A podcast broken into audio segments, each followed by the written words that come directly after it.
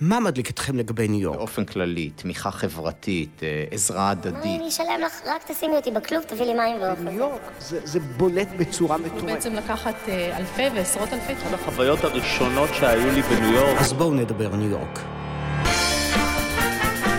ישראלים חולמים ניו יורק, הפודקאסט של חיים הנדברקר שיספר לכם על ניו יורק כפי שאתם לא מכירים אותה. האם גורל המין האנושי נחרץ עקב התחממות כדור הארץ? מה אפשר לעשות כדי להציל את הפלנטה שלנו, וגם אותנו? היום אנחנו מארחים את תמר אילם, מדענית ב-IBM, שמטפלת בנושא של הפחתת הפגיעה בסביבה עקב שימוש באינטליגנציה מלאכותית ומחשבים באופן כללי. תמר צברה במהלך עבודתה הרבה ידע בתחום שהוא כל כך קריטי להמשך החיים של המין האנושי. וננסה לברר גם עם תמר לאן אנחנו הולכים מכאן. לי קוראים חיים אנדברקר ואת הפודקאסט שלנו עורכת יולה בארי.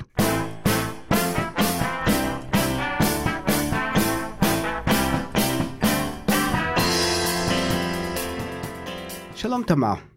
שלום רב. תמר, עד כמה המצב שלנו חמור? אה, חיים, לפני שאני אתחיל, רק אה, רציתי להגיד שאני ברעיון הזה לא מייצגת את IBM, והדעות שלי הן דעות אה, רק שלי. אוקיי, קדימה. קדימה. אז מה השאלה? תחזור על השאלה שוב. עד כמה מצבנו חמור? כן, מצבנו חמור, לדעתי, אין דרך טובה לייפות את זה. אנחנו נמצאים במצב של התחממות כללית מואצת. הבעיה עם ההתחממות הכללית היא שהיא מובילה לשינויים אקלימיים קיצוניים, אה, שכוללים בתוכם בצורת, שיטפונות, שריפות, סערות, כגון הוריקנים, טייפונים וגלי חום מאוד גדולים. וזה ימשיך ככה, כלומר, זה לא שמשבר האקלים כבר קרה ועכשיו אנחנו חיים עם התוצאות, זה מצב שהוא נמצא כרגע בהתהוות. כן. עכשיו, אה, מה יקרה נניח בעוד עשר שנים אם קצב ההתחממות יהיה באותו קצב כמו שהוא כיום? אז זה, זה העניין. ההתחממות נגרמת, אה, הקונסנזוס המדעי קובע שההתחממות נגרמת כתוצאה מפליטת פחמן. אנחנו היום פולטים פחמן פי 100 יותר מאשר בכל תקופה אחרת מלפני ה-industrial revolution, איך אתה אומר? המהפכה התעשייתית. כן, סליחה על העברית שלי. העניין הוא שאם אנחנו מסתכלים על מה יקרה בעתיד, זה קשור גם לאיך האנושות תגיב. כן. בוא נגיד שבמצב של חוסר פעולה, אנחנו מסתכלים על עלייה שבין, של בין 3 ל-4 מעלות עד uh, 2100. Uh, שזה... זה לא נשמע כל כך הרבה. זהו, שזה עניין חמור מאוד. אנשים חושבים, או, שלוש, ארבע מעלות באופן ממוצע, אה, אני יכול לחיות עם זה. הבעיה היא שאין כאן, זה לא ממוצעים. זה אומר, כפי שאמרתי קודם, גלי חום, זה אומר עלייה בקו המים, אה, זה אומר ערים שלמות שלא יהיו קיימות אה, יותר. אה, כגון הונג קונג, שפשוט השתתף לחלוטין. בעצם כשמסתכלים על ההיסטוריה כאן, ב-1997 היה את הסכם קיוטו. הסכם קיוטו, אם יסתכלו על מטרה של עלייה של 1.5, גם רצוי להגיד שכרגע אנחנו נמצאים במעלה אחת מעל הטמפרטורה הממוצעת לפני המהפכה התעשייתית. Okay. כן. אז היה מדובר על 1.5. היום אנשים כבר מבינים, בגלל שלא עשינו את מה שצריך, לא הורדנו את אה, פליטת הפחמן, להפך, פליטת הפחמן עלתה, ש-1.5 לא סביר, שכיום מדובר על 2. כשדיברנו על קיוטו, בקיוטו 2 היה נחשב אה, ייהרג ובל יעבור. זאת אומרת ששתיים זה כבר קטסטרופה שאנחנו לא רוצים להגיע אליה. היום אומרים, אם נגיע לשתיים ואם uh, נשמור על זה בשתיים, אז זה טוב, אבל אם לא נעשה, אז זה לא טוב, זה, כן. זה קטסטרופה, זה עדיין קטסטרופה, אבל זה הכי טוב שאנחנו יכולים לצפות לו. אוקיי, אז בואו נדבר על מה קורה בשתיים. בשתיים, uh, מערכות של uh, שכבות הקרח בכתבים, כן, כן. התמוטטו. ולמה זה... זה רע? למה זה רע? שכבות הקרח, כרגע, מה שהן עושות, הן uh, מחזירות את קרני השמש, uh, ולכן הן מונעות התחממות. כן. ברגע שהם מתמוטטים, אז קורים כמה וכמה דברים. א' כל, קו המים עולה. כן. זה אומר שערים שלמות יפסיקו להתקיים, ערי החוף יפסיקו להתקיים.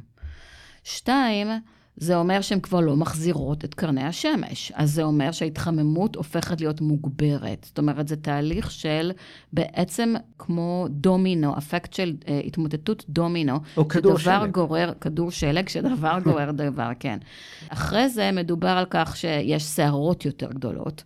כבר עכשיו אנחנו רואים הוריקנים נוראיים. בואו נסתכל על מה קרה בפורטו ריקו. קרה עכשיו, כן? אלפי אנשים איבדו את הבית שלהם. כשהם מסתכלים על התמונות, זה פשוט לא ייאמן האפקט של אה, אוניות שזרוקות, שפשוט אה, העיפו אותם לכל מיני אה, בריכות ובתים שהתמוטטו לחלוטין, אלפי אנשים. בפורטו ריקו זה קרה, אז אתה אומר, אוקיי, סערה, סערות קורות, סערה בגודל, סדר גודל כזה קורית פעם ביותר, היה ממוצע של פעם ביותר מ-500 אלף שנה, הרבה יותר אפילו. העניין הוא שזה קרה לפני רק ארבע שנים, קרה סערה כזאת. הם לא הספיקו אפילו לתקן את התשתיות שלהם מההרס שנגרם על ידי הסערה הקודמת, וכבר יש סערה חדשה. אז מגיע מצב שבו אנשים אה, מוותרים. הם מוותרים כי הם לא מצליחים לחזור למצב נורמלי, ואז הם הופכים לפליטים. אז יש לנו עכשיו סוג של פליטים חדש, שזה נקרא פליטים אה, של, של, של שינוי האקלים. זה מוביל לחוסר יציבות פוליטית. אז ככה שבואו נחזור ל... זה נקרא pathways, או דרכים. הציפייה כאן היא שתי מעלות שכבות הקרח התמוטטו. 400 מיליון אנשים נוספים יסבלו ממחסור במים. חלקים נרחבים מקו המשווה יהפכו לבלתי ניתנים למחיה, וגם באזורים שלא יפונו, אז אה, אנשים יסבלו מגלי חום נוראיים. בהודו, למשל, יהיו פי 32 יותר גלי חום, והם יימשכו פי חמש יותר זמן, ויחשפו פי מאות אנשים יותר לסכנת אה, חיים. עכשיו, אני רוצה להגיד, זה התסריט האופטימי. זה התסריט האופטימי של שתי מעלות. שלוש מעלות, כל דרום אירופה תהיה במצב של בצורת אה, תמידית. פי שתיים יותר אזורים יישרפו באגן התיכון, פי שש יותר בארצות הברית, זאת שרפות ענק, זה דבר שלצערנו התרגלנו אליו בכמה השנים האחרונות בארצות הברית, זה ה-new normal. הבעיה היא שזה גם ילך ויחריף. בארבע מעלות נסבול מרעב uh, תמידי עולמי, uh, פי 20 בהודו, פי 60 באנגליה, וקו המים יסורטט מחדש לאורך כל קו החוף בארצות הברית. מה שזה אומר, או מי שקצת מתמטה בגיאוגרפיה של ארצות הברית, I-95, כן. שמה המים יהיו, שמה המים יהיו. ניו אה, יורק תשרוד את את ה... לא, בארבע מעלות, אני לא מאמינה שניו יורק תשרוד. אני, אני לא מאמינה. ותל אביב? אני חושבת שבישראל המצב הכי חמור יהיה תוצאה של אה, אה, פשוט בצורת. אנחנו כבר רואים את זה באירופה. השנה היה בצורת נוראית באירופה, כן. וגם בארצות הברית. ראינו את זה, הרגשנו את זה. אני, אני באופן אישי ראיתי אה, שלכת בקיץ. הבעיה היא שזה לא הייתה שלכת, זה היה עלים מתים כן. מהחום. בעצם, אה, יש לי תחושה שמהתיאור שלך אפשר להסיק שאולי המין האנושי הולך להימחק? אני לא מאמינה שהמין האנושי הולך להימחק לחלוטין. אני מאמינה שמיליוני אנשים ימותו. אני מאמינה שיהיה מצב של סבל גדול, ויהיה מצב שאנחנו בעצם לא רגילים אליו, שאנחנו כאילו חוזרים אחורה. אנחנו רגילים לחשוב על קדמה, תמיד מתקדמים, אבל כאן יהיה מצב של בעצם חזרה אחורה. איכות החיים, למשל. רגרסיה. כן, רגרסיה, איכות החיים. יש, יש כל מיני מיתוסים שצריך לשבור אותם. כאילו, אנשים אה, למשל חושבים ש, שזה קורה במקום אחר, שזה לא, לא קורה כאן. לא, זה קורה בכל העולם. אנשים חושבים שזה ישפיע רק על ערים שנמצאות על, אה, על החופים, רק ערי חוף. לא, הגלי חום אה, זה דבר שיקרה בכל מקום. הבצורת זה דבר שיקרה בכל מקום, כן?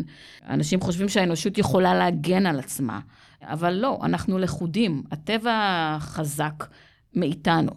כן. אנשים חושבים שאושר יגן עלינו, שאם יש לך כסף תוכל להגן. אבל אז אנחנו מסתכלים על מה קרה בסנטה ברברה, השרפות, ואז הבתים נשרפו שם כמו שהם נשרפו מבנגלדש. אין כאן, אין כאן הבדל, כן? יש כאלה שאומרים שאוקיי, אז זה המחיר שצריך לשלם עבור צמיחה כלכלית. אבל האמת היא שמשבר האקלים הוא מה שיעצור את הצמיחה הכלכלית. זה מה שצריך להבין, זה יעצור את ה... כולם מסתכלים על הפורטפוליו שלהם, על, ה... על, ה... על המניות. המניות, זה יעצור את הצמיחה הכלכלית. מה שהיינו רגילים אליו לא ימשיך. אז הת... התחזית של תמר אילם היא קטסטרופה.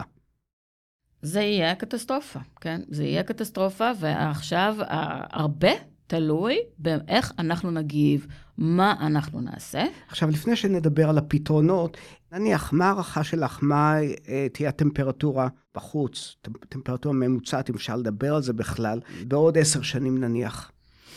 אה, קשה לי לדעת. אה, אנשים, מדענים הכי טובים עובדים בדיוק על העניין הזה של ה-climate prediction, איך, איך, כן. איך, אה, איך עושים climate prediction, איך יודעים מה, מה זה יהיה. אז מדובר גם על עניין של לחות, לחות יותר גבוהה. So, כל העניינים האלה, זה מערכת מאוד מאוד מסובכת, כן? ומה ש... מה שהופך את זה לאפילו יותר מסובך הוא שכרגע אנחנו במצב שהמין האנושי הוא גורם באיך המערכת הגיאולוגית תתפתח. זה כן. דבר שהוא פעם ראשונה שאנחנו נמצאים בדבר כזה, שכדי לצפות איך האקלים משתנה, אנחנו צריכים לקחת בחשבון איך המין האנושי יגיב.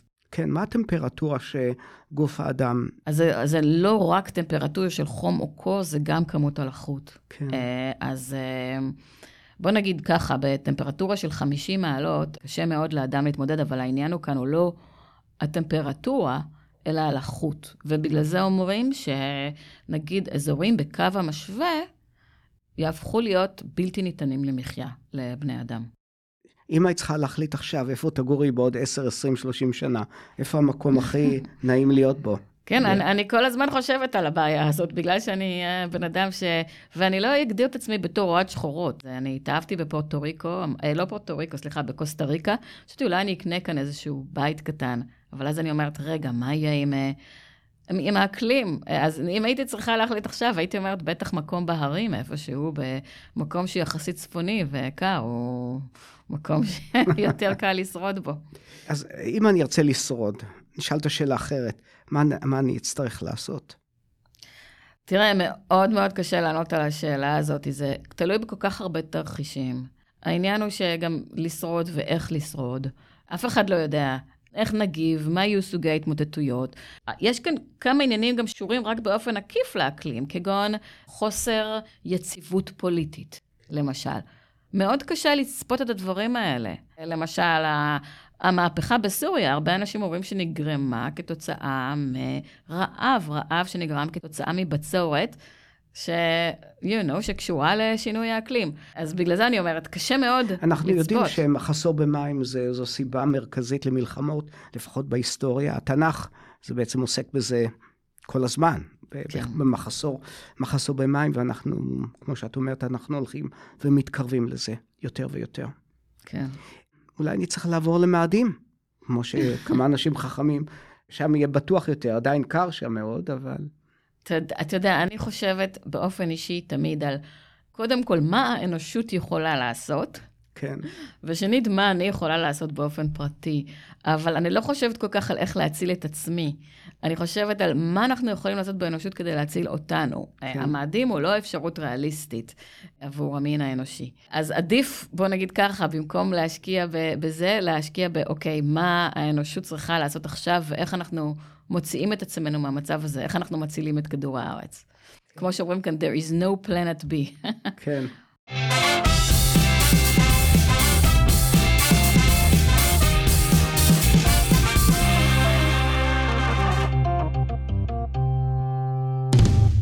ב-1906 יצא סרט אמת מטרידה של אה, סגן נשיא הברית לשעבר, אל גור.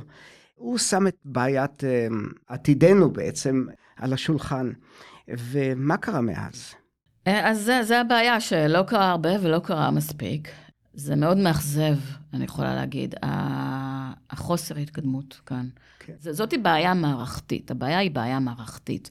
יש טכנולוגיה, יש הרבה מאוד טכנולוגיה, כבר קיימת. כן. לא עושים לה, לא פורסים אותה מהר מספיק. לא מיישמים אותה. לא מיישמים, לא פורסים אותה מהר מספיק. על איזה טכנולוגיה את מדברת? אז בוא נדבר על זה ככה. זאת אומרת, אחד מהאסטרטגיות, ואני גם ממליצה כאן על הספר של ביל גייטס, שמסביר את הדברים האלה בצורה מאוד טובה, אחד מהאסטרטגיות זה להפוך את כל התעשייה למה שנקרא electrified, או מבוססת על חשמל. למה? למה? מה, למה לעבור לחשמל? בואו בוא נדבר קודם כל איך אנחנו מייצרים פחמן, איך אנחנו פולטים פחמן. זה נובע מתהליכי ייצור, למשל, ייצור של פלסטיק, כל הבקבוקי פלסטיק שאנחנו שותים, מה הבעיה איתם? זה לא שמלכלכים את הים, זה גם שמלכלכים את הים. הולך להחביא את בקבוק הפלסטיק שקניתי כאן, סליחה. כן, כן. תמשיכי. זה- זה זה- לא מקום לבדיחות, כן. זה, זה לא שמלכלכים את הים, זה איך מייצרים אותם. תהליך הייצור של הפלסטיק, זה מה שפולט פחמן. אז מדובר על תהליכי ייצור, מדובר על איך אנחנו מחממים את הבית שלנו, איך אנחנו מבשלים את האוכל שלנו, זה מבוסס על גז, כן? ברוב הפעמים. איך אנחנו בונים את הבתים שלנו, זה מבוסס על אה, מלט, והמלט, תהליך הייצור שלו פולט המון פחמן. איך אנחנו נעים תחבורה, כן. אה, אם אין לך מכונית חשמלית, אני יודעת שלך יש אה, מכונית חשמלית, אז אנחנו פולטים פחמן. מה אנחנו אוכלים? אז הרבה אנשים לא יודעים שחקלאות פולטת המון פחמן, בעיקר חיות. כן. זו חיות, פרות, כבשים, אה, חזירים, פולטים חמ- כמות עצומה של גזים רעילים. כשאני אומרת פחמן, אני מתכוונת פחמן וגזים כן. רעילים אחרים. אז הרעיון הוא מה שאפשר להעביר, לח- לח- שיהיה מבוסס על חשמל. למשל, אפשר לבשל על חשמל. כן. אפשר גם לחמם את הבית על חשמל. כן? אז נתתי שני דוגמאות של דברים שיכולים לעבור לחשמל. למה חשמל זה טוב? כי חשמל אפשר לייצר בדרכים מלוכלכות, כמו מפחם, כן. כן? אבל אפשר גם לייצר על ידי דרכים שהם ברי קיימא, כמו אה, מרוח, תחנות רוח, כמו מים או סולר. אז בגלל שאפשר לייצר חשמל נקי, כן. זו הסיבה שאנחנו רוצים להעביר את הכל לחשמל. מה שאפשר. אה, אה, אז עוד למה לא עושים את זה? אז זו השאלה. יש דרכים שאנחנו יודעים איך להוריד את הטמפרטורה. כן. מה יקרה אם נהפוך את כל הבתים בניו יורק כיום לבתים שהם אה, green roofs, מה שנקרא? מה יקרה אם נשים סולר פאנלס על כל הבתים בניו יורק? למה זה לא קורה? מה שנקרא דודי שמש. ו- כן, דודי שמש. למה זה לא קורה? זו השאלה. אולי כי אין מספיק, אה, איך אומרים אינסנטיב בעברית? אה, תמריצים. תמריצים. אין. מספיק תמריצים. אני באופן אישי מסתכלת על, יש לי, אני גרה בניו יורק, ברחוב 109, אני בבורד של הבניין, אנחנו בדיוק מתכננים לעשות uh, גג ירוק, ומסתכלים על כל האלטרנטיבות. Uh, בוא נגיד ככה, זה תהליך לא פשוט. זאת אומרת, כל המנגנונים החברתיים, אני חושבת שהם מסובכים מאוד. הפוליטיים, חברתיים, הם מאוד מבוזרים, מאוד uh, מסובכים. אני חושבת שאנשים עסוקים בלעבוד יותר מדי, ויש להם פחות מדי פנאי לפרויקטים מהסוג הזה. והממשלה לא... המון צריך לבוא מהממשלה. אז uh, אני לא אומרת, הממשלה בארצות הברית כיום במצב יותר טוב, עושים יותר, אבל עדיין, uh, זה לא, לא מספיק. כן. אגב, את מדברת על חשמל, ובכל אופן, זו, זו אנרגיה שצריך ליצור אותה באיזושהי דרך. ואנחנו שבאנו מישראל, אנחנו היינו מאוד מודעים לעניין של לא לבזבז חשמל ולכבות את האור כשיוצאים מהחדר. כאן יש אה, מנטליות של בעצם להשאיר את החשמל שיעבוד.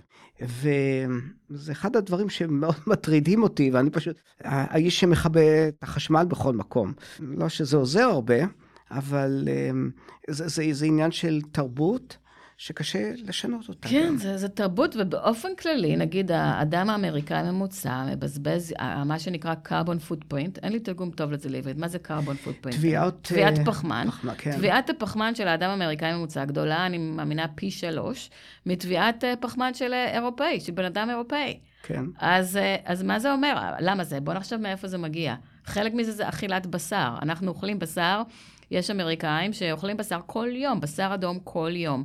הפרות זה אחד הדברים שהכי תורמים בצורה הכי קיצונית אה, כאן לפליטת הפחמן. כן. אז בואי נדבר קצת ובזבוז צביעות. של אוכל. בואו נדבר על בזבוז של אוכל. כמה כן. אוכל אנחנו זורקים. כן, בואי נדבר קצת על צביעות. הסנטור אה, ברני סנדרס הוא סופר ליברל, הוא מגן איכות הסביבה. הוא בא ממדינה ששם אה, מגדלים מיליונים של פרות. אני לא שמעתי אותו אף פעם מדבר כנגד החקלאים שמגדלים את הפרות האלה-. אני מבין למה הוא לא מדבר, כי אלה המצביעים שלו. אבל אם פרות גורמות לזיהום כל כך גדול, הייתי מצפה הייתי מצפה ש... שהוא ינקוט עמדה יותר אה, תקיפה בעניין הזה. אגב, גם אל גור עצמו, שאנחנו מאוד מכבדים ו... ואוהבים אותו בגלל הפעולות שלו למען הסביבה, הוא עצמו, אה, לפחות בעבר, הוא היה, אולי עדיין, גר בבית גדול מאוד, והוא משתמש הרבה מאוד במטוסים, אז אה, נאה דורש, אבל לא תמיד נאה מיישם. אז אה, זה, זהו, זה, זה, זה נכון מאוד, ואחת הבעיות הקשות ברמה האישית, ברמה האישית, כשנדבר על אלגו, זה, הנה, אני נוסעת לציריך בשבוע הבא, אני מרגישה אשמה ואני עדיין עושה את זה, אז האשמה העצמית כאן היא, היא מאוד גדולה. העניין הוא גם עניין כזה, זאת אומרת, ברני סנדרס, שנגיד לא מדבר על הפרות בוורמונט, ומעדיף לצאת נגד חברות הנפט. אולי זה איזה, איזה קרב אתה בוחר להתמקד בו. כן. אה, ולא ללכת מיד ישר לחלשים. החקלאים, כן. יש כאן גם עניין משווע של חוסר שוויון בעולם, כן? כן. שתורם לבעיה. למה? בגלל שהאמריקאים אה, זרקו את כל הייצור המלוכלך לסין, אז בסין מייצרים, האמריקאים קונים. של כן. מי האחריות כאן? של סין או של האמריקאים שקונים את המוצרים מסין? כן. קונים ומבזבזים, קונים וזורקים. כן. אז העניין של החוסר שוויון, אז אני מבינה למה ורני סנדרס בוחר לא להתמקד באוכלוסייה החלשה. והעניין המערכתי הזה הוא, הוא מאוד מסובך, כי אתה לא יודע איפה להתחיל. נניח, בוא נסתכל על, על מלחמת העולם השנייה. אז זה היה משבר גדול כן. שעברנו, אבל מה, היה ברור לכולם מי הבן אדם הרע. היטלר, כן. הבן אדם, יש בן אדם אחד, בן אדם אחד רע. כולם התאחדו כדי להילחם בו. עכשיו, כאן מי תגיד שהבן אדם הרע? אוקיי, חברות הנפט. אבל זה לא מספיק, כן? זה לא מספיק. אז, אז, אז זה גם העניין של החקלאות, וזה גם העניין של ה... שחותכים את היערות. כן. אה, כל זה. תעשייה? התעשייה, בכל מקום. התעשייה, בניינים, שבונים בניינים, ואיכשהו יש מדינות שיותר מודעות, נניח סינגפור, אני אתן אותה בתור דוגמה טובה למדינה שעושה הרבה, יש מודעות מאוד גדולה שמה. אם אתה הולך ומבקר בסינגפור, אתה תראה שם בתים שגודל עליהם אזוב, האזוב מחזיר את החמצן לאוויר. הם גם חושבים איך להימנע מלהשתמש במזגנים על ידי בנייה יותר, אה, שמנצלת את הארכיטקטורה, את האוויר בחוץ. העניין הוא שברור שהמודעות שם היא מאוד גבוהה, בגלל שהם הראשונים ללכת, בואו נגיד את זה ככה. הם אי בגובה פני הים. הבעיה היא שאם רק הם עושים את העבודה, אז זה לא משנה בכלל. הם יכולים לעשות את העבודה כמה שהם רוצים. אם סין לא תתחיל לעשות את העבודה, אם רוסיה לא תתחיל לעשות את העבודה, אם ארה"ב לא תתחיל לעשות את העבודה, אז אה, זה לא משנה כמה הם יהיו מודעים, זה לא ישנה להם. אנחנו כאן כולנו בסירה אחת. בעצם. כן, אבל, אבל המדינות האלה לא מצליחות להסכים על שום דבר. איך נוכל להביא אותם להסכמה כאשר יש כאן אינטרסים כלכליים קריטיים ומשמעותיים מאוד? מה נגיד לסינים, תצמצמו את התעשייה שלכם? הם יגידו, לא, אתם תצמצמו אצלכם. ואם הם יצמצמו, זה יפגע גם בכלכלה שלנו. אז כך שיש כאן אינטרסים סותרים וצולבים ובלגן שלם. ואם דיברת על... פחי אשפה, מדינות פחי אשפה, גם באפריקה יש לא מעט מדינות שבעצם הפכו למקומות ריכוז של כל מיני חומרים שעדיף שלא יהיו בשום מקום. נכון, אני מסכימה איתך מאוד. זה בדיוק נובע מהחוסר השוויון הזה שהזכרנו. בגלל זה, כשמדברים למשל, אז מה כן עושים? יש דבר כזה שנקרא IPCC, Intergovernmental Policy for Climate Change, או Panel for Climate Change, IPCC.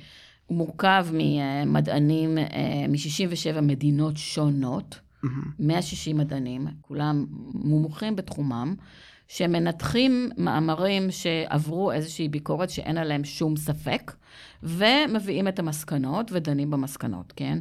אז יש כאן איזשהו ייצוג עולמי, ויש באמת דרישה של המדינות העולם השלישי, שבעצם אומרות, אנחנו תרמנו פחות לבעיה, אבל אנחנו סובלים יותר. יש מצב שדווקא כן. המדינות שתרמו פחות לבעיה, הם אלה שנפגעות ראשונות גם איכשהו, זה יצא ככה, מין קרמה הפוכה כזאת. אז הם אומרים, תשלמו לנו. אם זה יקרה או לא יקרה, אני לא יודעת, ברור שכל המתחים הפוליטיים שזהים היום וכיום בין אה, רוסיה לארצות הברית, מתחים מארצות הברית לסין, לא תורמים. לא תורמים. וגם בתוך ארצות הברית עצמה, דמוקרטים ורפובליקנים, אי אפשר להביא אותם להסכמה בנושאים האלה. לא, זה... אי אפשר להביא. ו- ועכשיו השאלה היא מאיפה אלה שאומרים, יש כל מיני תגובות אנושיות, אז יש כאלה שהם בדנאל, הם אומרים זה לא קיים, בהכחשה מוחלטת. יש כאלה שהם אומרים, אנחנו אה, מאמינים שזה באמת קורה, אבל אין שום דבר שנוכל לעשות. בעצם הרימו ידיים. יש כאלה שנכנסים לייאוש אה, פטליזם כזה. יש כל מיני תגובות אנושיות מכל הספקטרום, ויש את ה... כמובן, הקונפליקט בין הרפובליקאים, מה הסיבה ש, שביידן עדיין לא נתן כסף, אבל אולי לא נתן מספיק ולא מהר, זה בגלל שהוא בכזה bind כזה פוליטי, וזה לא מאפשר לו לזוז מהר כפי שהוא היה רוצה. כן. תמר, איזה מדינות נחשבות למזהמות ביותר? סין וגם ארצות הברית. אם אתה מסתכל על המספרים, אז הפליטת פחמן הכי גדולה זה מדינות כמו סין וארצות הברית. אגב, אה, מעודדים מאוד אה, מכוניות חשמליות, והאמת היא שמכונית חשמלית זה דבר מאוד כיף. אבל גם כאן זה לא דבר שהוא נקי במאה אחוז, כי אם את מסתכלת אה, מה הולך לקרות עם הסוללה אחרי שבעצם היא נגמרת, היא עדיין מזהמת, וגם אין מספיק ליתיום, שזה החומר שמשתמשים בו לסוללות, אז כך שאנחנו בצרה מכל הכיוונים. נכון, זה באמת uh, צרה מאיפה שאתה לא מסתכל. בתחום של קיימות בעצם מסתכלים על מה שנקרא ה-life cycle של product life cycle, או המוצר, איך מייצרים אותו, כמה פחמן הוא פולט כשמשתמשים בו, ואחרי זה איך נפטרים ממנו. זה חלק כן. מהדברים שמסתכלים עליהם כשמסתכלים מהו טביעת האצבע של, של מוצר מסוים, כמו מכונית או כמו בטריה של מכונית. אז כל הדברים האלה זה דברים שנכנסים לשכלול, כן? אבל עדיין אנשים מאמינים שתחבורה שמבוססת על חשמל היא, היא באופן כללי יותר טובה לאקלים. אז מנסים להגיע לשם, כמובן שיש בעיות אה, שעדיין צריך לפתור. אין מספיק אנרגיה שהיא אנרגיה שמגיעה מ... אה, אה, אם, אם, אם האנרגיה מגיעה מפחם, אז לא עשית כלום. אם החשמל מגיע מפחם, לא עשית כלום. אבל אם, הפחמל, אם החשמל מגיע מ, מרוח או, או, או, או מהשמש, אז כאן התחלת לעשות משהו. אבל אין מספיק. אין מספיק. מה לגבי כורים גרעיניים? עד שהם מתפוצצים, אם הם לא מתפוצצים, זו אנרגיה מאוד נקייה בעצם. לגמרי. אני אישית חושבת שצריך להשקיע בכורים גרעיניים, שצריך להתגבר על הסיכון או הפחד, ולהשקיע בכורים גרעיניים. אבל... Uh, כמובן שזה גם עוד נושא שעליו לא, לא כולם מסכימים.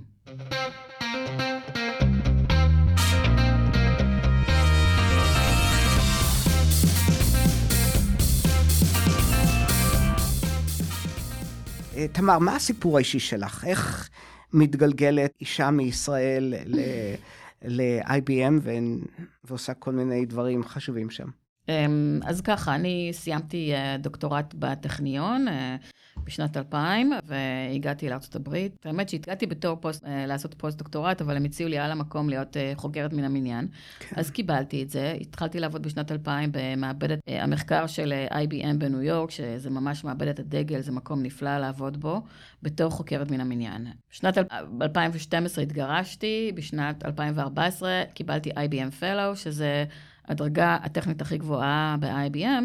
שמאפשרת לי הרבה גמישות בתחומי המחקר שלי וגם הרבה השפעה על החברה. התחום שלי היה תחום של אה, טכנולוגיית ענן. בשנת 2019, במקרה, הלכתי להרצאה על אקלים אה, שנתן פרופסור סטיב איסטרברוק מאוניברסיטת טורונטו, והוא דיבר על המצב הקטסטרופלי. עד, עד אז הייתי די לא מודעת, לא חשבתי על זה. ואז אני התחלתי פשוט להיות אובססיבית עם ה... לחשוב רק על זה, רק על זה, ו... אה, התחלתי לשאול בחברה מה אנחנו עושים לגבי הנושא של האקלים. למדתי הרבה דברים, ובעצם עברתי לעבוד על זה 100% אה, מהזמן. אז מה, מה בדיוק את עושה שם? אז מה שאני עושה זה, אני, אה, התחום שלי זה, בעצם אתה מדבר על תחום, יש תחום מאוד רחב של, של אקלים. אתה יכול לשבור אותו לשני חלקים. אחד זה יותר קשור לאדפטיישן, זאת אומרת, איך אנחנו... מסתגלים למה שקורה, וזה כולל בתוכו לעשות תצפיות של האקלים, או למזער את הסיכון וכולי וכולי. זה אדפטיישן. הצד השני חוקר איך למנוע את התצפיות הכי גרועות, וזה בעצם איך לעשות, איך, איך להוריד את כמות הפחמן שאנחנו פולטים. אני מתמקדת בתחום הזה, אבל ספציפית, בגלל הרקע שלי, אני יותר מתמקדת בתחום של איך אנחנו יכולים לבנות מחשבים, או להשתמש במחשבים, או בכל הטכנולוגיה הדיגיטלית בעצם, איך להוריד, א', להוריד את כמות האנרגיה הנדרשת, ב', להוריד את כמות הפחמן הנדרשת, זה לא אותו דבר. יש עניין של איך ממקסמים את אה, האנרגיה שמגיעה אה, שהיא אנרגיה שהיא נקייה. בעצם איך אנחנו מסתכלים על כל התחום של הטכנולוגיה הדיגיטלית, וספציפית בתחום הזה, איך אנחנו ממזערים את אה, כמות האנרגיה ואת כמות הפחמן. את דיברת, אם אני לא טועה, על האינטליגנציה המלאכותית, שזה תחום שאת עובדת עליו הרבה. איך כן. לצמצם את ה... זיהום שנגרם כתוצאה. כן, אז האינטליגנציה המלאכותית זה כלי מדהים שאנחנו משתמשים בו הרבה גם כדי להילחם בשינוי אקלימי, למשל, לעשות אנליזה של תמונות שמגיעות מה satellites, איך אומרים satellites? לוויינים. וכדי לראות איפה יש יותר פליטה, איפה יש פחות פליטה, איפה יש יותר אה, סכנה לשריפות ואיך למנוע אותם וכו' וכו'. אנחנו גם משתמשים בבינה מלאכותית כדי, כפי שאמרתי קודם, לעשות אקסלרציה של הגילוי המדעי עצמו, לגלות חומרים יותר מהר. הבעיה עם אנרגיה מלאכותית היא זה שהיא דורשת המון המון המון המון אנרגיה. אז התחום שאני מתמקדת בו הוא איך להוריד את כמות האנרגיה שנדרשת על ידי כשאת בינה אומרת מלאכותית. המון אנרגיה, את יכולה לתת לי איזשהו משהו שיצייר לי בצורה יותר, שאני אבין טוב יותר מה זאת אומרת המון אנרגיה. אז ככה, אז אם מדובר על מודלים באמת באמת גדולים, שאין כל כך הרבה כאלה, אבל uh, יש uh, מודלים מאוד מאוד גדולים, ומדובר על, אתה עובר תהליך של, uh, של uh, אימון, אתה מאמן את המודל כדי ללמוד בעצמו מהמם. וכולי וכולי. אפילו אחד כזה יכול לבזבז כמות אנרגיה ששווה לחמש מכוניות בכל החיים שלהם. אה, וואו. אה, משהו כן. עצום, אבל כאן מדובר על המודלים הבאמת באמת גדולים, אני לא רוצה להוציא אה, bad reputation למודלים, מדובר באמת על המודלים הגדולים, אבל אה, מה שאנחנו רואים זה גם שאנחנו במגמה של עלייה, זאת אומרת שהכמות האנרגיה הנדרשת עבור האימון של המודלים, הבינה המלאכותית, היא גדלה כל שלושה, ארבעה חודשים פי שתיים. אז אנחנו נמצאים במגמת עלייה מאוד מאוד גדולה, כי כולם רוצים להשתמש בזה, ומסיבות זה, טובות. זה די דומה למה שקורה עם מטבעות הקריפטו, אם אני לא טועה, אם אני מבין. זה גם, מטבעות הקריפטו הם, הם מטבעות דיגיטליים, אם אני לא טועה, ו, ו, אבל הם מצריכים המון חשמל. כן, וכאן אתה מגיע לשאלה של אה, טכנולוגיה טובה לעומת טכנולוגיה שאולי לא כל כך אה, טובה או לא כל כך מועילה. אה, אם אני מסתכלת על בינה מלאכותית, יש דברים נפלאים שאפשר לעשות עם בינה מלאכותית. כן. אם מסתכלים על קריפטו, בוא נגיד ככה, אני לא חסידה. כן. אז, אבל אה, מי, מי יהיה זה שיחליט או יעשה רגולציה לדברים האלה? אין, אין, אין דבר כזה כיום. אז אנשים מפתחים, אנשים מפתחים דברים, ויוצא שיש המון המון בזבוז אנרגיה, והשאלה היא למה? למה? מה, מה, מה, מה הטובה שמקבלים מזה? כן. אה, יש לי שאלה מאוד לא פופולרית, מאוד לא PC. אה, על כדור הארץ חיים כמה? שבעה, שמונה מיליארד בני אדם? אולי יש יותר מדי בני אדם על כדור הארץ. אולי צריך לצמצם את, את הילודה. לחלוטין, אה, אני חושבת שכרגע אנחנו נמצאים במצב שכדור הארץ לא יכול לתמוך בכל כך הרבה אנשים. יכול לתמוך אם, אה, בצורה שאנחנו חיים כעת, אבל הצורה שאנחנו חיים בה כעת שקולה ל... להיות במוסך סגור ולהדליק את האוטו שלך ולחכות. זה המצב שאנחנו נמצאים בו כרגע. אנחנו בתוך מוסך סגור עם אוטו דלוק. ורק בצורה הזאת אנחנו מצליחים לחמם ולקרר ולגדל אוכל ו- ו- וכל זה. אין מספיק אוכל לכל האנשים בעולם. אז אנשים יגידו, אוקיי, תייצרו בשיטות אה, מדעיות אוכל, אבל לך תגיד את זה למיליונים שמתים מרעב באפריקה. למה? בגלל המודלים הכלכליים. גם המודלים הכלכליים יצטרכו להשתנות. אנחנו עובדים בפני בעיה מערכתית, שהפתרון אליה כנראה יהיה גם פתרון של שינוי במודלים כלכליים, ואפילו שינוי באיך אנחנו חושבים על פוליטיקה, על, על מדין, פוליטיקה שמבוססת על מדינות, למשל. כן. אגב, אני העליתי את הנושא הזה בפניו של אה, ג'פרי סאקס לפני כמה שנים טובות. הוא מאוניברסיטת קולומביה ונחשב לאחד המומחים בתחום הזה של, של הגנה על כדור הארץ. העליתי בפניו את השאלה הזאת והוא אמר לי, יהיו אמצעים טכנולוגיים לפתור את הבעיה הזאת. האמת היא שהתשובה הזאת שבאה ואומרת טכנולוגיה תפתור, זה נשמע לי פתרון יותר מדי קל להגיד את זה.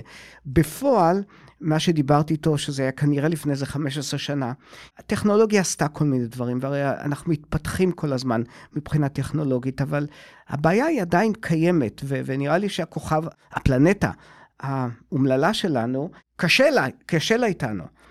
בעצם היא תשרוד, פלנטת ארץ תשרוד. אנחנו, אני לא יודע. נכון. עכשיו, העניין הוא ש... אני מאמינה גדולה בטכנולוגיה, למה? בגלל שאני טכנולוגית. זה מה שאת עושה, כן. ומאמינה במדע, מאמינה בטכנולוגיה.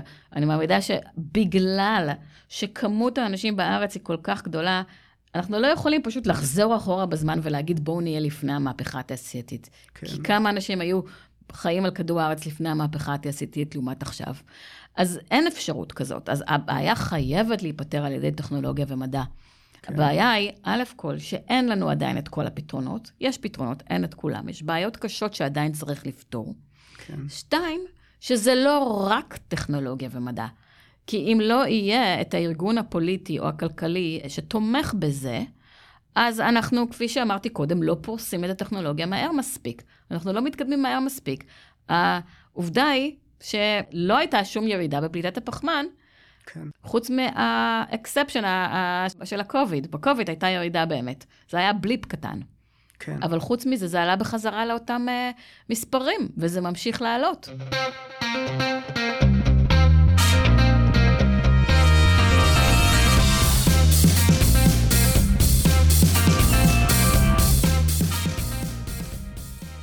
בואי נדבר קצת על מים. התחלנו לדבר לפני כן, ומישראל הגיעה התורה של, של ההתפלה, אני חושב. ישראל הפכה להיות מקום חשוב מאוד, שהוא מהווה קצת אור לגויים בתחום הזה. האם באמת אה, התפלה היא פתרון? כי בסך הכל גם כדי להתפיל גם צריך אנרגיה. נכון מאוד. זה הכל עניין של, אה, עכשיו יש לך כאן trade-offs כאלה בעצם. אני לא מומחית בהתפלה, אבל אם ניתן לקחת מי מלח ולהפוך אותם למים שראויים לשתייה, אז ברור שזה דבר טוב. אין כן. ספק שזה דבר טוב. ממה שקצת קראתי, הבנתי גם שאפשר לעשות את זה עם לא יותר מדי אנרגיה, שזה לא הבעיה. אבל ברור שכל דבר כזה אנחנו נצטרך. אנחנו נצטרך להיות מאוד, איך אומרים, אינובייטיב. להפעיל את כוח, כוח, כושר ההמצאה כושר שלנו. ההמצאה שלנו כדי למצוא פתרונות, כדי למצוא פתרונות, כי לא יהיה מספיק מים. הנה, באוכל זה כבר קורה, תעשיית האוכל, כל הנושא של ה... אוכל בר קיימא, מה שנקרא, מתפתחת uh, מאוד מהר, וכמובן שיש קולות נגד לזה.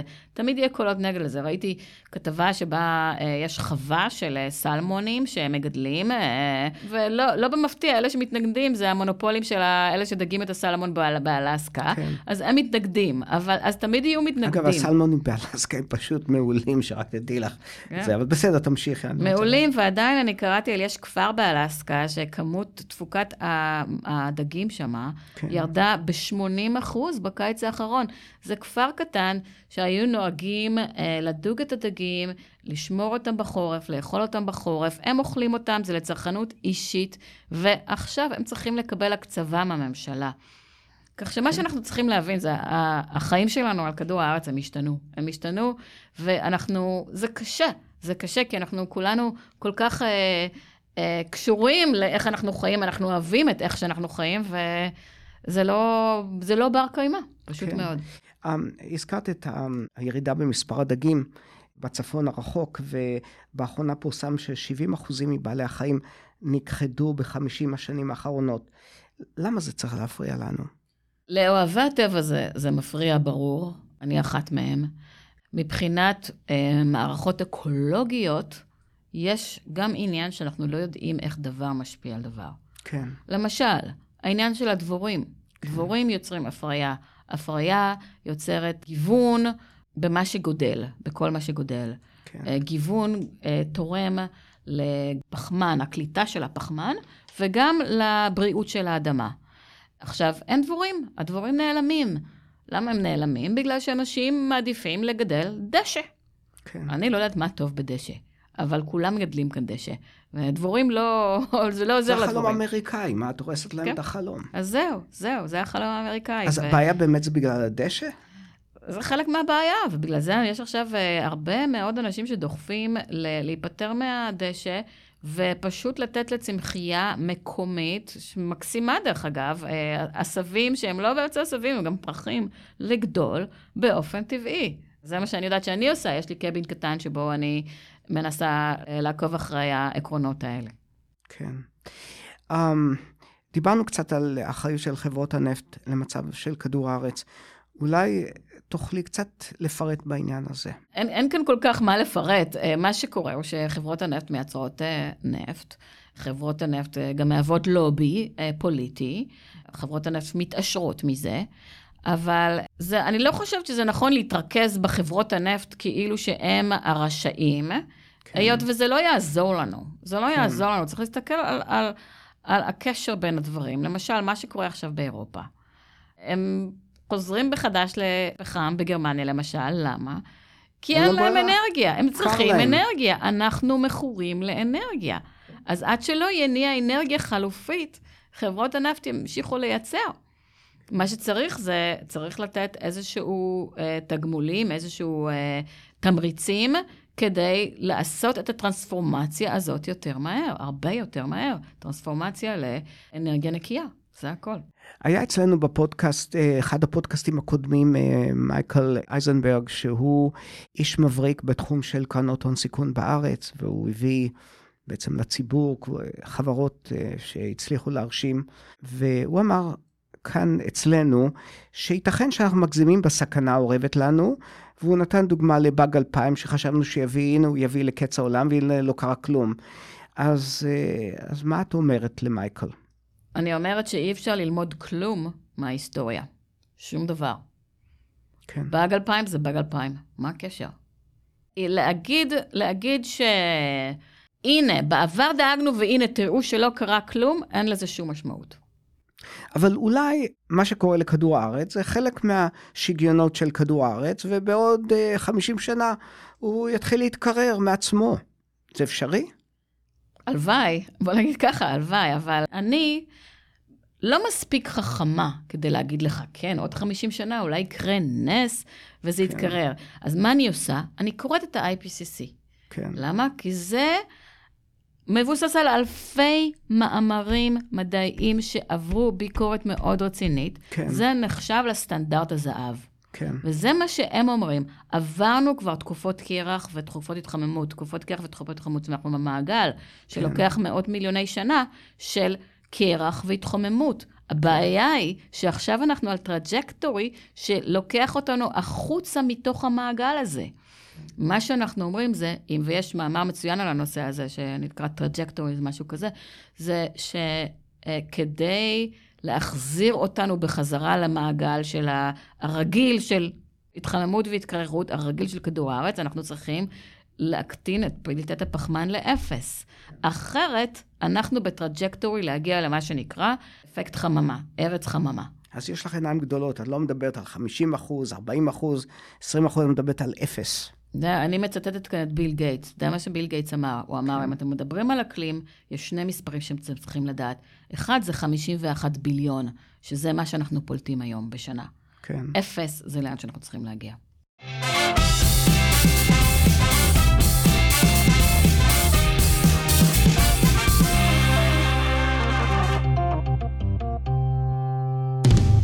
אה, תמר, האם אפשר להחזיר את המצב לקדמותו? אני לא מאמינה שלקדמותו זה אף פעם יחזור. אני מאמינה שעכשיו אנחנו באחד מעל, שהאפקט האקלים כבר קורה, ועכשיו אנחנו בטריטוריה של איך אנחנו ממזערים את הנזק כדי לא להגיע למצב הקטסטרופלי של הקטסטרופלי, הכי קטסטרופלי, שבו המין האנושיים כמעט על סכנת הכחדה. זה המצב שאנחנו נמצאים בו כיום. אפקט האקלים כבר קורה. הבעיה היא גם שזה אפקט שקורה לאורך זמן. כן. הוא לא כבר קרה ונפסק והנה עכשיו אנחנו חיים איתו. הוא קורה לאורך זמן, הוא נעשה יותר ויותר גרוע, ואם היום נעבור לאפס בצורת שהוא קוסם של, של קסמים, עדיין כמות, אה, עדיין ההתחממות תמשיך, זאת אומרת, זה כמו מכונית שאי אפשר לעצור אותה בבת אחת. ההתחממות תמשיך, למה? כי הנמסות של הקרח כבר קורית, כי הים כבר קלט כמות מסוימת של חום, ובגלל שהים קלט את הכמות הזאת, הוא כבר לא יכול לקלוט פחמן כל כך טוב. כן.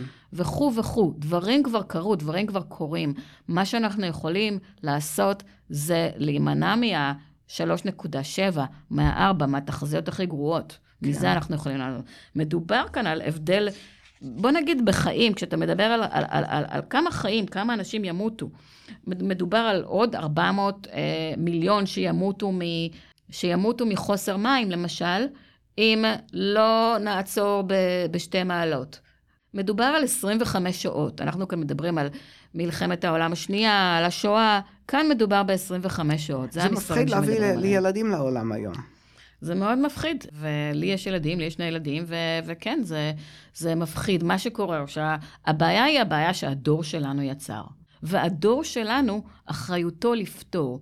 ואם אנחנו לא נפתור את זה, מי שישלם זה הדור של הילדים שלנו. לא של הנכדים, כן. גם של הנכדים. אבל. אני שצריך בעצם לקבל את ההחלטות האלה. זה, זה, זה יהיה נהדר שכולנו נתארגן כאיש אחד ונצא להפגנות, אבל מי שצריך לקבל את ההחלטות האלה זה הפוליטיקאים שלנו. ולא נראה לי שמישהו נמצא במקום כדי uh, לנסות ולשנות את זה. אני חושבת שיש כאן כמה דברים. א' כל, כל אחד מאיתנו יכול לשנות בחיים שלו. מה שאנחנו יכולים לעשות זה למשל, להוריד את צריכת הבשר. זה, אם אתה שואל דבר אחד שכל אחד מאיתנו יכול לעשות, ואני לא אומרת להיות צמחוני, אני לא בן אדם קיצוני, אנחנו אוהבים בשר, אבל תורידו, תורידו מכל יום לפעם בשבוע או פעם בחודש בשר אדום. כן. עוף פחות גרוע, דג פחות גרוע. אם אתה מדבר על מה הבן אדם יכול לעשות, זה להשתתף בדמוקרטיה. כלומר, לקחת כל הזדמנות להצביע. זה משנה, כן. כן? זה הדברים שאנחנו יכולים לעשות. אבל מעבר לזה, כן, זה, זה, זה, זה הממשלות, זה התאגידים. הרבה תאגידים כבר שמים מטרות מאוד כן. אגרסיביות של אה, אי שהרבה תאגידים, הרבה חברות ששמות את המטרות, לא כל כך יודעות איך להגיע לשם. חלקם באופן לא ציני באמת מנסות למצוא פתרונות, אה, ועובדים קשה למצוא פתרונות. אה, זה לא תמיד פשוט. האם בחוגים טכנולוגיים מדברים על איזשהו פתרון קסמים, אפילו לא קסמים, איזה שהם פתרונות רציניים שיכולים פתאום לשנות את הכיוון הבעייתי שאליו אנחנו מתקדמים? אז מדובר למשל, מה שאנחנו מנסים לעשות במעבדת המחקר שאני עובדת בה, ב-IBM, זה בעצם, תחשוב על זה, הרי כשמדובר על מדע, מדובר על התהליך המדעי. כן. למשל, איך מוצאים חיסון נגד וירוס. זה תהליך מדעי שדורש אקספרימנטציה וכו' וכו', ומן הסתם לוקח הרבה זמן. כן. אנחנו שברנו שיא עם הקוביד, באמת אה, שיא מדהים, כמו נכון. להגיע לירח זה היה. נכון. עכשיו, אנחנו מנסים להשתמש דווקא בטכנולוגיות כמו קוונטום וכמו בינה מלאכותית כדי להאיץ את הגילוי המדעי. כן. למשל, לגלות חומרים חדשים. אולי למצוא חומר שעוזר במה אה, שנקרא תפיסת פחמן מהאטמוספירה. אם נמצא חומר כזה, שעוזר לנו לתפוס את הפחמן מהאטמוספירה, ושניתן uh, לעשות לו פריסה בצורה שהיא, uh, מה שנקרא סקיילבל, בצורה שהיא מעשית, כן. אז זה יכול להיות פתרון כזה.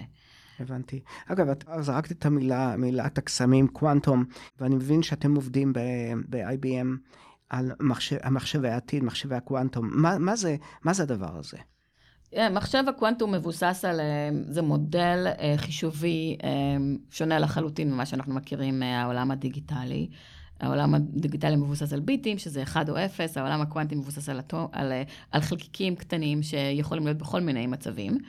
זה לחלוטין דרך שונה לחשוב על בעיות. עכשיו, בנושא של קיימות, מה, מה, מה הקשר כאן? הקשר הוא שיש חישובים שכיום לא פרקטי לבצע במחשבים רגילים, כי זה יצרוך כל כך הרבה משאבים, וייקח כל כך הרבה זמן, כולל, כולל אה, חשמל ואנרגיה. שבקוונטום יהיה ניתן לעשות בהרבה, הרבה, הרבה, מדברים על סדרי גודל של הרבה הרבה פחות, זאת אומרת שלא לא דורשים כמעט שום אנרגיה. מתי המחשב קוונטום יצא לשוק? אין לי, אין לי תשובה. אני חושבת שזה נושא, כן. זה נושא ל, ל, לראיון אחר. אוקיי, משאירה אותי ככה. זאת, בוא נגיד ככה, יש כבר טכנולוגיות קיימות, ל-IBM יש... אה, מחשב קוונטום, אפשר אפילו להשתמש בו דרך האינטרנט, זה די לא ייאמן. כן. העניין הוא מתי זה יהיה מעשי להשתמש בו כדי לפתור בעיות גדולות, מתי נצליח אה, להפעיל אותו בצורה אה, שבאמת באמת אה, תעזור לנו בתחומים מאוד מעשיים, זה ייקח זמן, יש כל מיני אה, תצפיות לזה. גם, יבנו דרך זה גם אה, פצצות וטילים ו...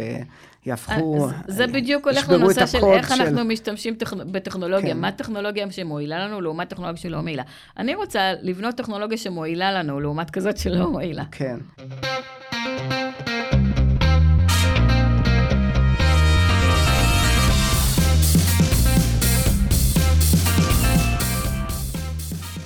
ציפור קטנה לחשה לי שאתה נכדה של המלחין ידידיה אדמון. כן, זה נכון. איזה שירים הוא הלחין? הוא הלחין את שדמתי, את החליל, שירים שאנחנו שרים בפסח, באגדות, באגדת פסח וכולי וכולי. איזה מין סבא הוא היה? אה, הוא, היה טיפוס, טיפוס טיפוס. היה לו שלוש נשים, אה, אימא שלי בעצם השנייה. אהה, אוקיי. אה, הוא לא, לא ראיתי אותו הרבה, לא, לא היה נוכח. אה, אני, יש לי כמה זיכרונות ממנו. לימד אותי פסנתר פעם, אבל... כן, טיפוס, טיפוס לא קל, טיפוס מעניין. כן. אה, תמיד כשאנחנו חופרים בהיסטוריה שלנו, אנחנו מוצאים סיפורים שהם קצת uh, בעייתיים. כשהייתי איתך בקשר בהתחלה, אמרת לי שהגירושין היו אירוע קשה בחייך כאן בניו יורק. זה דבר שאת יכולה לדבר עליו? Uh, כן, אני חושבת ש, ש, ש, שגירושים זה תמיד דבר קשה. כן. אמ, לפעמים יותר קשה. אמ, זה לא משהו שציפיתי לו, אפילו שהרבה זוגות אחרים שהייתי בקשר איתם גם התגרשו, והרבה מהם חזרו לישראל. איכשהו לא, לא ראיתי את זה בא. אבל אני חושבת שבאופן כללי, מעז יצא מתוק. זאת כן. אומרת שאיכשהו לפעמים שדברים זזים, אה, אני גם יונגיאני דרך אגב, אני, אני אה, אוהבת מאוד את קרל יונג, וקרל יונג אה, יש לו איזשהו רעיון כזה, שבתור בני אדם יש לנו איזשהו אינסטינקט של גדילה. כן, עכשיו, אם הבן אדם לא גדל ליכולת שלו, כן. הגורל יבעט בו בטוסיק, סליחה על המילה, כדי שהוא יעשה יותר, כדי שהוא יגדל, כדי שהוא יגדל. חייתי חיים מצומצמים מדי למה שאני יכולה. אני חושבת עכשיו, אני ש- שואל אותך, כן. שאלתי אותך את השאלה הזאת, לא סתם מחטטנות, אלא זה, זה נושא שמתחיל לעלות בפודקאסט שלנו כאן. באחת התוכניות הבאות אה, אני מראיין אה, אה, מישהי שתדבר על כל הנושא הזה של הפרידה ברילוקיישן. ובריאיון קודם עם טל יאני, שהוא אנליסט בוול סטריט, פתחנו בעצם את השידור איתו בשיחה על גירושין. והוא בעצם די מתריע מפני גירושין ברילוקיישן, והוא מסביר שזה דבר שהוא מאוד קשה, ואנשים הרבה פעמים לא מבינים את זה. שברילוקיישן זה יותר קשה מאשר אה, אם היית אה, מתגרשת בפתח תקווה. לא, הייתי אומרת שזה די ברור שזה יותר קשה, הכל יותר קשה ברילוקיישן. אין לך כאן את המשפחה שתעזור לך. אתה לגמרי לבד, אז אין ספק, ובאמת, אה, אני מכירה הרבה זוגות, אה, דווקא ישראלים שהתגרשו, ובאמת רובם חזרו לארץ. וחלק מהם הצטערו שהם חזרו, אני חייבת לציין. ולמה? יש דברים בניו יורק שכולנו אוהבים את ניו יורק בגלל uh, דברים מסוימים שיש בה. זה, זה עיר מאוד חיה, זו עיר שהיא מקבלת מאוד. כן. זו עיר עם אנשים מאוד מעניינים. Uh, בוא נגיד שלהיות כאן ולעשות כאן דייטינג uh, הייתה חוויה מעולה. כן? פגשתי אנשים מאוד מעניינים. כן, לא סבלתי בכלל. אני לא יכולה להגיד, זה, זה לא, זה לא הייתה הבעיה. כן. וגם, אני חושבת שהגירושים בסופו של דבר פתחו בי משהו שהוביל אותי גם לנושא של הכתיבה. כן. אה, אז אני התחלתי לכתוב מה את סיפורים. כותבת? כן, סיפורים. כן. סיפורים קצרים בעיקר, שמסתכלים תמיד על הטופולוגיה האנושית, על הטבע האנושי והיחסים כמובן בין uh, בני אדם לטבע. זה נושא שהוא מאוד חשוב לי ומאוד קרוב לליבי, יחסים בין-דוריים. אה, ובאמת פרסמתי סיפור קצר לפני איזה אה, כמה חודשים בעיתון המוסך, אה, סיפור שנקרא העין. ואני עובדת על סיפורים אה, נוספים, שבאמת אה, גם קשורים לנושא האקלים, אז... אה, כן. יפה מאוד. את התחלת לענות לי על השאלה שהיא חלק מהשלב השאלות הזאת שלנו, לגבי מה את אוהבת בעיר ניו יורק, אז אולי קצת תרחיבי בעניין הזה. כן, אני אוהבת כל כך הרבה דברים. זאת אומרת, בוא נגיד ככה, כשהגעתי לניו יורק מיד הרגשתי בבית, מיד. אני חושבת שהרגשתי בבית בשנייה שעליתי על מונית, וניסיתי לגמגם במבטא ישראלי את שם הרחוב שלי, אה, לאן צריך להגיע. ואז הבנתי שהנהג מונית לא מבין אותי לא בגלל שהאנגלית שלי גרועה, אלא בגלל שהאנגלית שלו יותר גרועה. אז ככה שמיד הרגשתי, אבל יש כאן איזשהו, דווקא דברים שלא יודעים על ניו יורק, שיש כאן איזושהי הרגשה קהילתית בשכונות, אני גרה ב, ליד קולומביה אוניברסיטי, ב-upper west side. אנשים תמיד אה, אכפת להם, אכפת להם, תמיד יעזרו, הם מטפלים כאן, מטפלים בגינות. אם מישהו ייפול בסאבווי, כולם יחלצו לעזרתו. אני ראיתי את זה במו עיניי מספר מאוד גדול של פעמים. במו עיניי אה, חוויתי שאם נאבד לי ארנק, אז אה, הוא יחזור אליי. הארנק יחזור אליי בצורה, בצורה ממש אה, קסמית.